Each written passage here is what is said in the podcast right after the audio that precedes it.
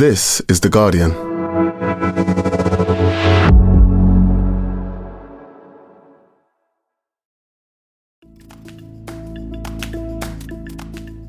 Today, the extraordinary story of the Freedom Theatre and its fight to keep Palestinian culture alive.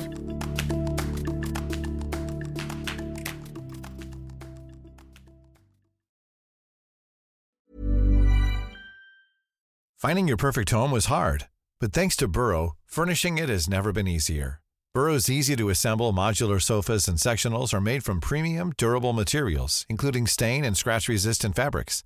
So they're not just comfortable and stylish, they're built to last.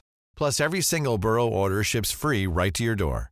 Right now, get 15% off your first order at burrow.com slash ACAST. That's 15% off at burrow.com slash ACAST. A warning before we start this episode does include scenes of violence.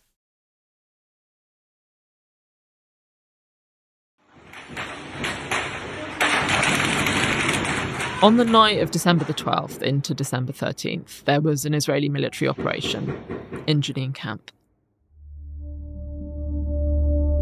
Ahmed Tabassi was in his house, but he could see what was happening in the theatre on the security cameras. He had them connected to his phone. He saw the soldiers ransacking his office, smashing up the theatre, and graffitiing, including in one room drawing a red Star of David, which was still there when I visited.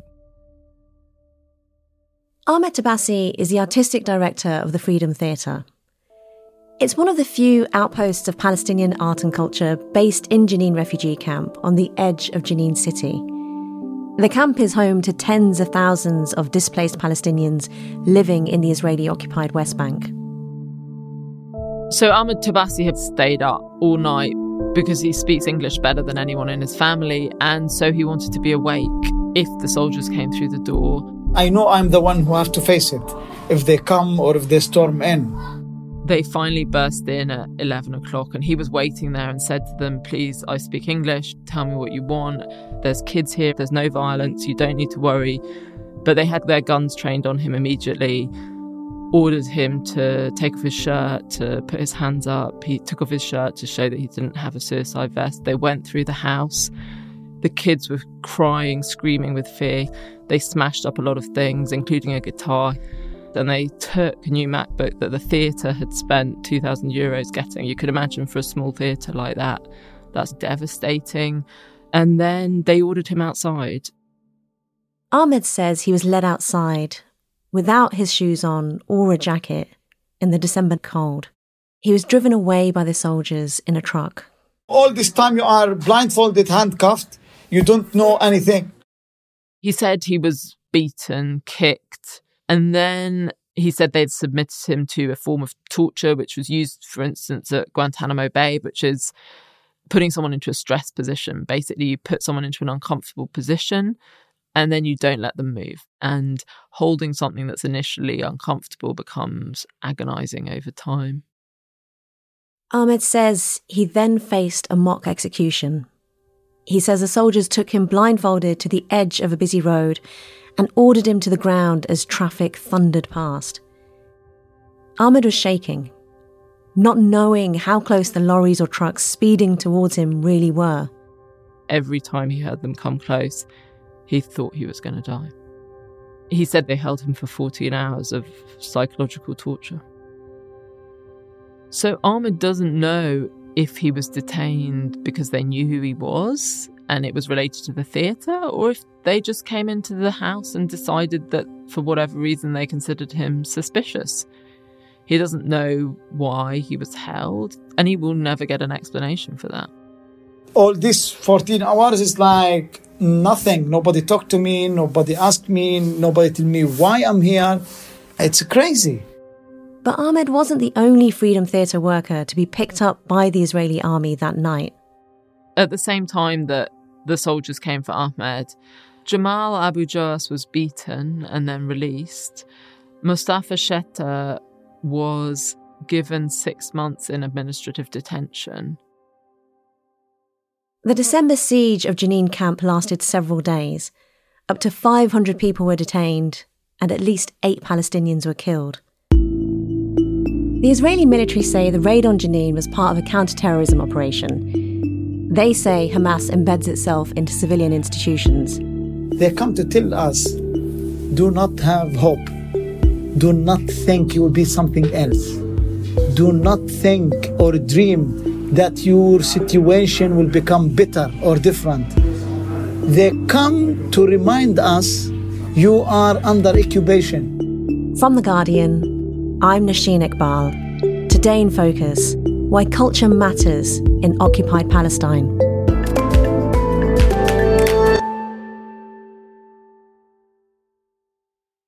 Emma Graham Harrison, you're a senior international affairs correspondent for The Guardian, and you recently made a visit to the city of Jenin in the West Bank. Why were you there, and what was it like? So I went to pick up my colleague Soufiane at his house in East Jerusalem. He then drove us and we were heading to the Freedom Theatre because there'd been this raid, and we were interested to talk to them about why a theatre would be a target for a military raid. On Wednesday, Israeli soldiers raided the Freedom Theatre in Jenin, a renowned cultural institution. So there's Jenin, is- the city, which is an old city. It's kind of bustling, lots of traffic, lots of roadside stalls selling pomegranates, bananas. Then at the edge of that is the refugee camp. The Jenin refugee camp is home to people who, in 1948, when the State of Israel was created, they were displaced. And so these refugee camps are places that people have been living in for over 70 years now. So they're houses, apartment buildings, very close together, very tightly packed in sort of notorious as a place that's been a real hotbed of militancy, of the armed Palestinian uprisings, the first and second intifadas. And the Freedom Theatre is at the edge of one of these roads into the camp. I mean, we can see the houses are very close together. You can also see bullet holes on quite a lot of them. This is a place where people live with a lot of violence. This is from last incursion, oh, yeah. or the incursion before it. You see, it's like um, some of the apartment and the houses are totally burned some of them lost part of the roof, as we see. and there's an advert Freedom Theatre, Feminist Theatre Festival through the eyes of women. Here we are. Most people wouldn't necessarily think that a place like Jenin Refugee Camp would have a theatre, and I guess that is its point. Emma, what were your first impressions as you arrived? It's down a little alley but the sign is on the main road. And the director, who we were going to meet, Ahmed Tabassi, said that was for a reason. He said the whole Freedom Theatre wants Israeli soldiers who come into the camp on military expeditions, which happen quite often, to see that sign because part of what he sees as the theatre's role is cultural resistance. And he says the Israeli military don't expect to see theatre here, they don't think of us as modern people with a cultural life. Salam alaikum. So we got to the Freedom Theatre, we parked up, and there was a guy in the yard area who was sweeping up leaves and trying to corral some of the young teenager actors into help. What's he saying to the kids? To clean. It emerged after a few minutes that that was Ahmed Tabassi. You know, he's director of the Freedom Theatre, but he does everything.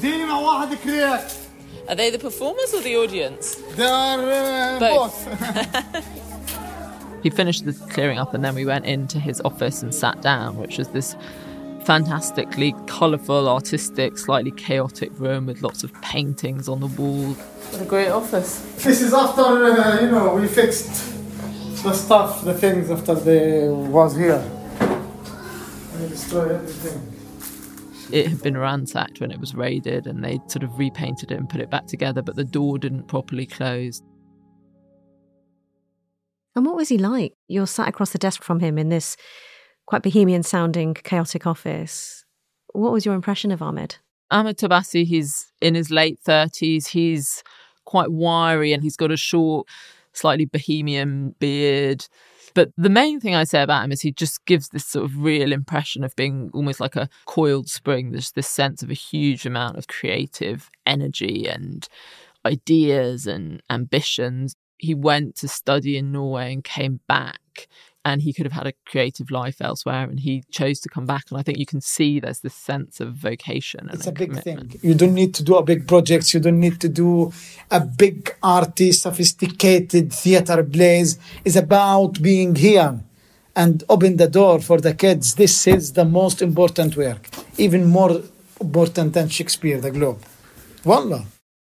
So ahmed is obviously inspired by the work that he does. Can you tell me more about it what does the Freedom Theatre actually offer young people in Jenin? So, the day I was there, I was lucky enough to get there on a day when they were having their first performances since the raid.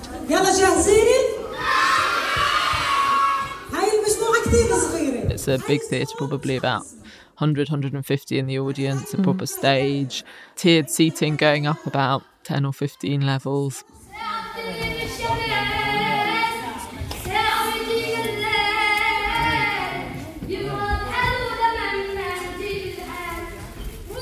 The older kids were doing a performance in which they watched their friends be injured and die, and it was incredibly moving.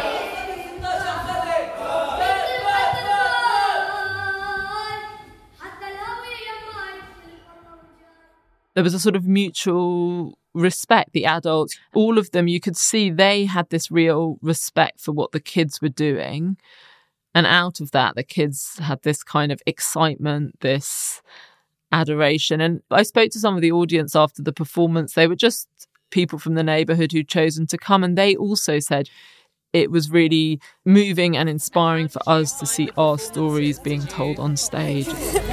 I need to cry when I see our kids say what they feel to the world and nobody listen them nobody say what the israeli occupation they do with them the work with kids is really a way of processing trauma in a community in a society where there's certainly no therapy it's a very poor community. And potentially also you know when we think about trauma in the UK we think of it as processing bad things that have happened to us but the kids in Jenin refugee camp are in a sort of ongoing nightmare really. So processing something that's ongoing is a lot more complicated than mm. dealing with something that's in your past. Tabassi says ultimately he wants the kids to be able to express themselves. And he also wants them to change their lives and change their dreams so that they aren't just dreaming of becoming a martyr, someone who dies for the cause in a mm. violent struggle, which at the moment a lot of them see as their only. They think it's of, only option. Yeah, exactly. The only future. And he said, you know, I want them to dream of being an artist. I want Jenin Camp to be famous for its novelists. I want to see a DJ, an actor, a doctor, an engineer. And, Not uh, for the armed groups that come out of it.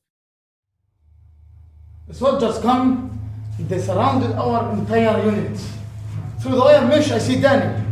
I tried to catch his eyes, but he's not looking at me. Well, in 2017, Ahmed staged a one man play about his journey from being a teenage militant fighting the Israeli army in Jenin refugee camp in 2002 to getting involved with the Freedom Theatre. What did he tell you about how that happened? He was sent to prison when he was 17. He had a four year sentence. Yeah. Luckily, I didn't get killed in the invasion in 2002. I was 17 years old. They destroyed the camp, arrest us.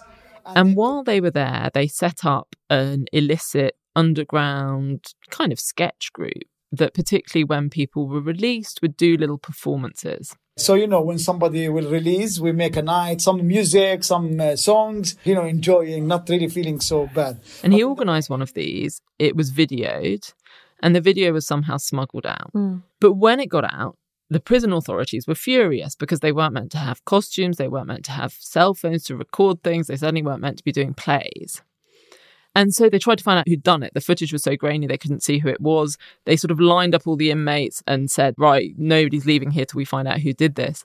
And he said he looked around at this massive bureaucracy of imprisonment, of control, and he realized he had done that with theatre mm. that that was the power of his art and his creativity. And he said he saw in that moment that this was a form of resistance that was just as powerful, in some ways more powerful than taking up weapons. And he decided that was what he wanted to do. Emma, the Freedom Theatre doesn't just operate in Jenin doing this youth work. When you actually look it up, it has this real international reputation for productions like Gaza Metro, which imagines an underground train network connecting the different parts of Palestine, and Animal Farm, which was very critical of the Palestinian Authority.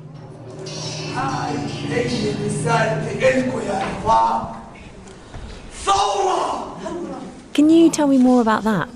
So they've got an incredibly impressive track record artistically, making productions which tour around the world. Tabassi had a one man play in London. I had dinner with a friend who's done a lot of artistic stuff internationally and said that it was one of the best plays he'd ever seen. I was there on New Year's Eve and Ahmed was leaving on the first to go to Baghdad for the Arab Theatre Festival and they were going to be the opening act.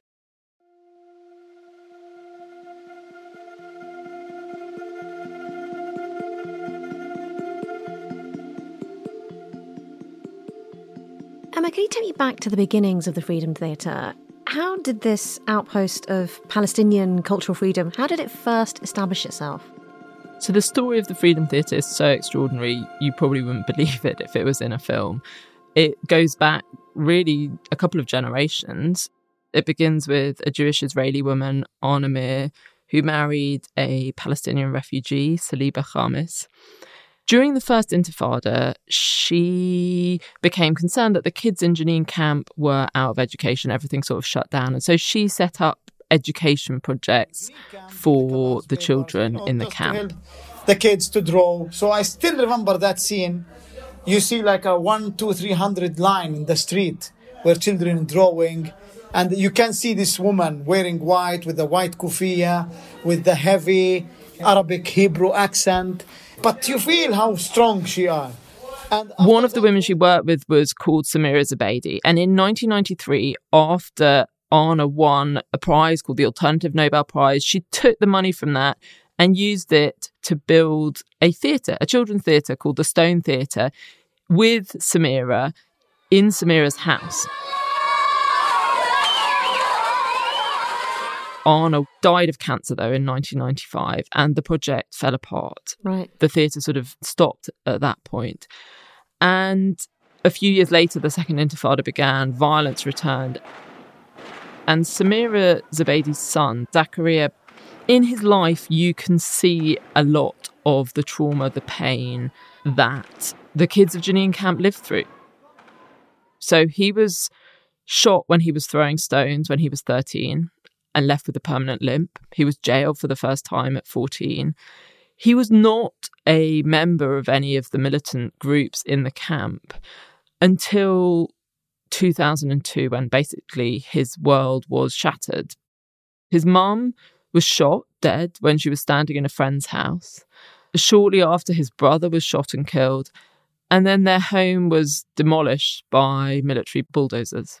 And that was the home that had been the Stone Theatre as well. So, in the space of a few months, the anchor of his life fell apart. So, Zakaria grew up alongside the theatre, but his childhood was scarred by violence. What happened next? After that, he turned to militancy. He decided that violent resistance was the path for Palestinian liberation, perhaps for revenge as well. And he rose through the ranks very quickly and soon became basically the de facto political boss of the camp, senior leader in Al Aqsa Brigade, and one of Israel's most wanted terrorists. He was involved in an attack that killed six people in a Likud office, a suicide bombing in Tel Aviv, acts of extreme violence. God, that is an awful list of terror and suffering that he inflicted. Then what? A few years later, he started to say publicly in interviews that he felt the uprising had failed, that using violence to achieve Palestinian liberation had proved a dead end, and that he wanted to connect with Israeli peace activists to try and find a different path. Right. And one of the people he connected with was the son of Anna Meir, who'd set up the Stone Theatre. Coming full circle here. Exactly. So Giuliano Khamis, the son of a Jewish Israeli woman and a Palestinian refugee father, and Zakaria Zubeidi, one of the most wanted militants in the West Bank, came together to found the Freedom Theatre.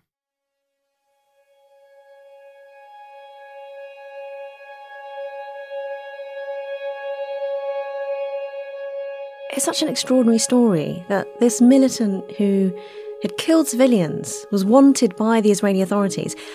Ultimately, he rejected violence and chose a very different path. Obviously, you might be wondering how did a super wanted terrorist get to run a theatre project? But there was a series of amnesties and he was released. And basically, yeah, they went to continue their mother's work, trying to use theatre both as a form of therapy for children in a context where there is no therapy, and also as a form of cultural resistance. And what happened to both of them? What happened to Giuliano and Zakaria? So, Giuliano was assassinated outside the Freedom Theatre. Peace activists worldwide are mourning the loss of a leading figure in Palestinian creative nonviolence resistance. Giuliano Mer-Khamis, the head of a theater for Palestinian children, was killed on Monday in the West Bank. It's never been clear who killed him. Some people think it was a sort of Israeli plot that his model of cultural resistance was threatening. Other people think that it was conservative figures inside the camp because something that is really important when you talk about the theatre is that it's not just about resisting Israeli occupation and defining Palestinian identity, they're also fighting against cultural conservatism within their own society. And there's always been people who've really not approved of what they're doing. Zubeidi's story is a bit more complicated. His amnesty was cancelled. In 2019, he was arrested again by Israeli authorities. In 2021, he managed to escape by digging a tunnel with a spoon, but was recaptured after five days and is back in an Israeli prison.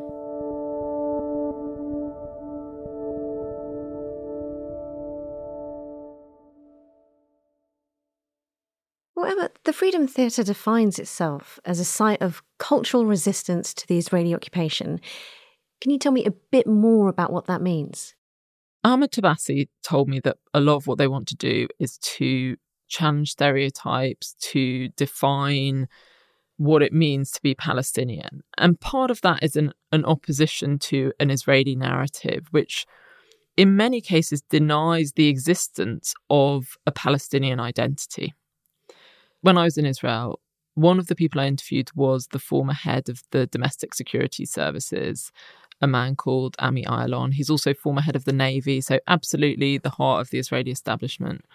And what he said to me was part of our problem in seeking to reach some kind of long term peace deal is that too many Israelis refuse to recognize Palestinian identity, that they don't see Palestinians as a people, they just see them as people.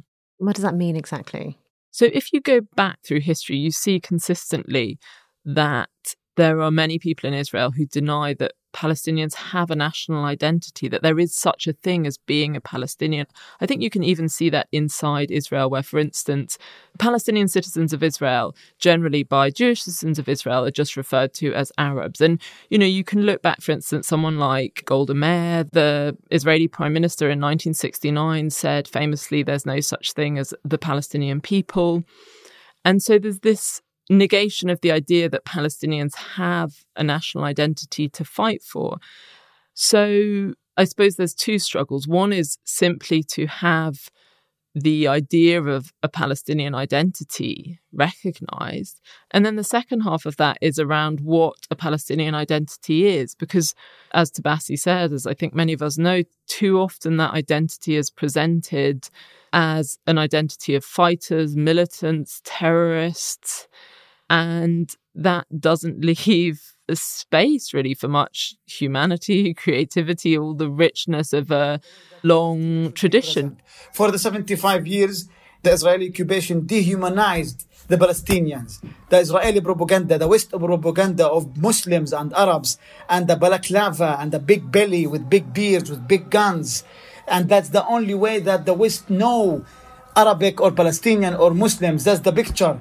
No, now with the Freedom Theater, we will bring the humanity back to the Palestinian and show them in the way that we are artists.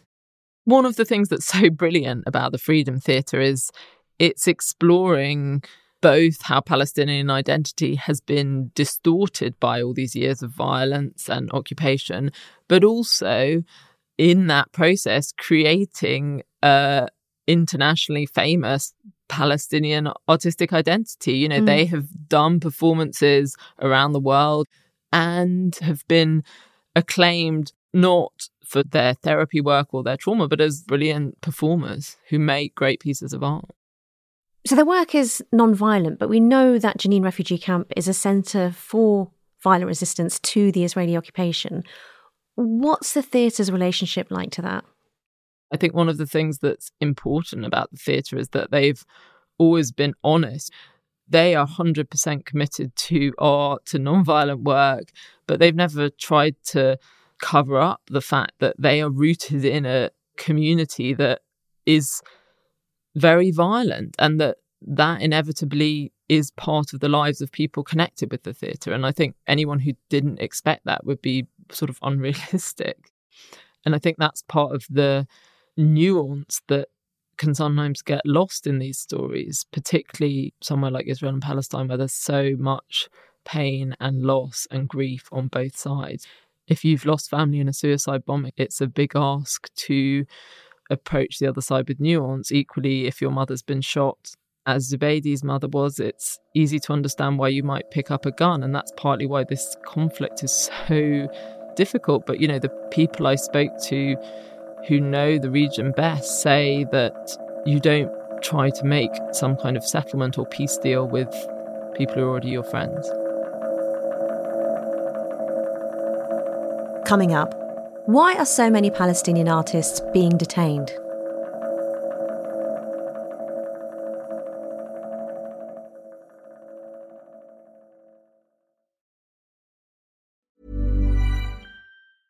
Finding your perfect home was hard, but thanks to Burrow, furnishing it has never been easier. Burrow's easy to assemble modular sofas and sectionals are made from premium, durable materials, including stain and scratch resistant fabrics. So they're not just comfortable and stylish, they're built to last. Plus, every single Burrow order ships free right to your door. Right now, get 15% off your first order at burrow.com slash ACAST. That's 15% off at burrow.com slash ACAST. Today in Focus is supported by BetterHelp. Here's a question. If you had an extra hour in your day, what would you do with it? Watch TV? Read a book? Meet up with a friend? Maybe a little nap? A lot of us spend our lives wishing we had more time. But for what? Perhaps to best answer that, you need to work out what's truly important to you, then make that a priority. Therapy can help you work out what's most important to you. It isn't just for those who've unfortunately experienced trauma in their lives. Therapy can be helpful for learning positive coping skills and for setting boundaries. It can empower you to be the best version of yourself. If you're thinking of starting therapy, give BetterHelp a try. It's entirely online and designed to be convenient, flexible, and suited to your schedule. Just fill out a brief questionnaire to get matched with a licensed therapist and switch therapists anytime for no additional charge. Learn to make time for what makes you happy with BetterHelp. Visit betterhelp.com slash todayinfocus today to get 10% off your first month. That's betterhelp, H-E-L-P dot com slash todayinfocus.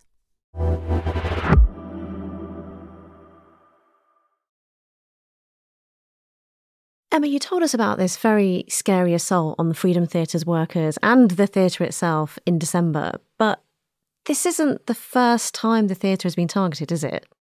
Absolutely not. Because they live in one of the most violent places in the West Bank, there's been a lot of collateral damage. Fighting broke out during a performance during a feminist festival last September people the audience initially thought it was part of the sound effects and then right. had to shelter there from the bullets and the explosions for hours. But the actress continued to finish. It was crazy. But then yeah two hours inside no water no oxygen uh, I was so afraid of something will happen. But yeah. In July, it was damaged by bombing during an Israeli raid, a different one. Last year, three of their participants were killed 17, 26, and 30 year olds. In June, a 15 and 17 year old who participated in the theatre were killed. But then there's also been targeted detentions, arrests of leadership. So Mustafa Sheta, who's currently facing a six months administrative detention, that's the one where there's no charges, no trial. He spent six months in administrative detention in 2015. And the chairman, Bilal al Sadi, was detained in 2022.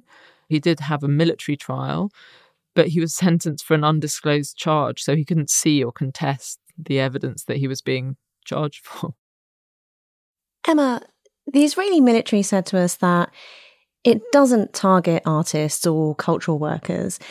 They argue they're fighting a terrorist organization that takes cover behind a civilian population, but it is not the first time they've been accused of this.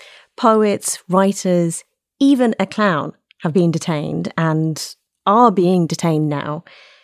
How can we make sense of it? The challenge with these things is, of course, it's possible around the world, there is a long tradition of crossover between artistic and militant activities. But because in many cases there's no trial, if there is a trial, it's in a closed military court. These are people who are publicly committed to non-violence.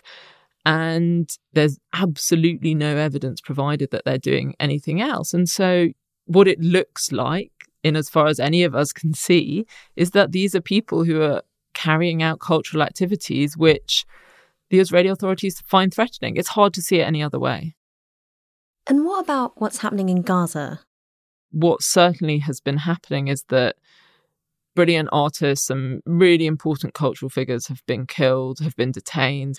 Like, for instance, Refaat Alareer, who's a poet whose last poem, sort of unbearably poignantly, really was about turning his death into a moment of hope for a child.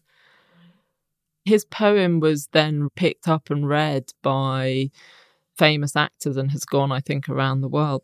If I must die, let it bring hope. Let it be a tale. Perhaps you could say that in his poetry, he was able to convey the horror of being in Gaza and waiting for death in a way that was incredibly moving and able to touch people beyond even perhaps photos of children in the rubble or people grieving their families. And I think in that you see both the power of art and why authorities might be frightened of it. And I think you've seen that around the world. Most figures of authority are actually frightened of art. Emma, why is an assault on culture at a time when it's already difficult to process the sheer level of numbers of people being killed in Gaza? Why does the culture, why does that matter so much? Part of the reason this matters is that in war, it's very easy. It's perhaps natural to dehumanize the other, the enemy, the person you're fighting. And that tends to make it easier to commit or to tolerate acts of extreme violence. And it's important to note this is on both sides. You know, you see absolutely horrific anti Semitic comments from people who present themselves as being aligned with or part of the Palestinian struggle for independence. Mm. But ultimately, both Israelis and Palestinians are going to live as neighbours, ideally peaceful neighbours, in this very small patch of land. And if you can't see the people who are currently your enemy as human, it's very hard to see how you find a way to any kind of long term peace and security for both sides. Emma, thank you so much for your time. Thank you.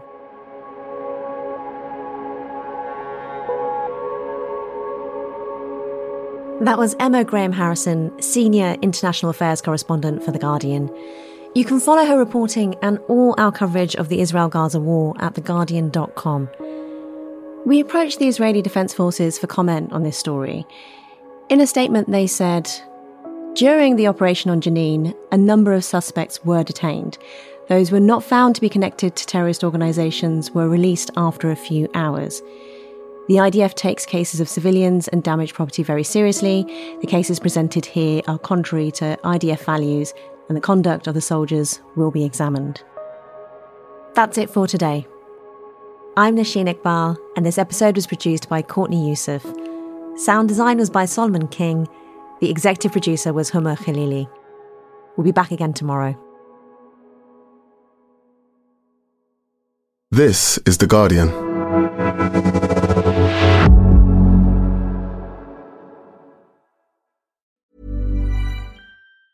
Tired of ads barging into your favorite news podcasts? Good news. Ad-free listening is available on Amazon Music for all the music plus top podcasts included with your Prime membership. Stay up to date on everything newsworthy by downloading the Amazon Music app for free or go to amazon.com slash news ad free. That's amazon.com slash news ad free to catch up on the latest episodes without the ads.